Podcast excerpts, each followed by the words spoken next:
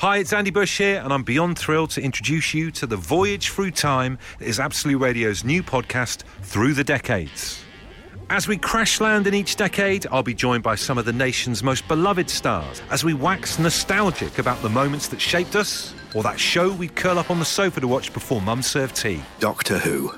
John Pertwee was my first doctor, and he reminded me of my dad, really. The Brylcreem that was slapped ferociously into our hair, our precious first. Of course, Man Walked on the Moon. I remember Mum taking us out to the front garden to have a look, you know, and she was saying, oh, well, look, this is actually happening. I mean, it was cloudy at the time, so we couldn't see anything. Overcast. Yeah. And the raves of the 90s in all their iconic glory. I mean, the memories are vague, Bush. As you know, I was at the epicentre of the rave movement. You've always had a drawstring PE-style bag always. The entire time I've known you, so yeah. I presume this was still the case in the 90s.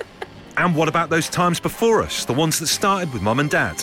I heard it was love at first sight. Oh, wow. Wow. I mean, could you imagine having love at first sight during a really big war? We'll be diving into the deep end of the swinging 60s and landing firmly back in the strange surrealness of the 2020s. And, of course, it wouldn't be complete without my guest's song of the decade. Dreaming of You by The Coral. One of my favourite bands. One of the most influential bands of the 21st century. If it wasn't for The Coral, the Arctic Monkeys would still sound like little punk rockers getting their pants pulled down. This is actually really hard because the 80s had a lot of great music, but it has to be a Madonna song, even though I want to pick a Whitney Houston song. Oh, my gosh. Trust Your Heart, GGB. Trust Your Heart. Whitney Houston. Let's go with Whitney Houston. I want to dance with somebody. I'll pick Eminem, Without Me.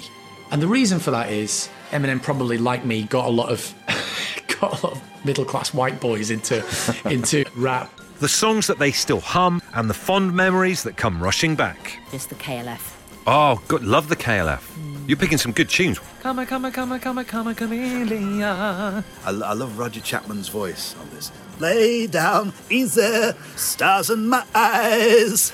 I love that sort of vibrato, that wavering. It's unique. So, if you've ever wondered what you'd put in your time capsule, or if you're prone to leafing through old pictures, playing tracks from the good old days and keeping one toe firmly in the past and the other in the present, and really who doesn't, then make sure to follow Through the Decades wherever you get your podcasts.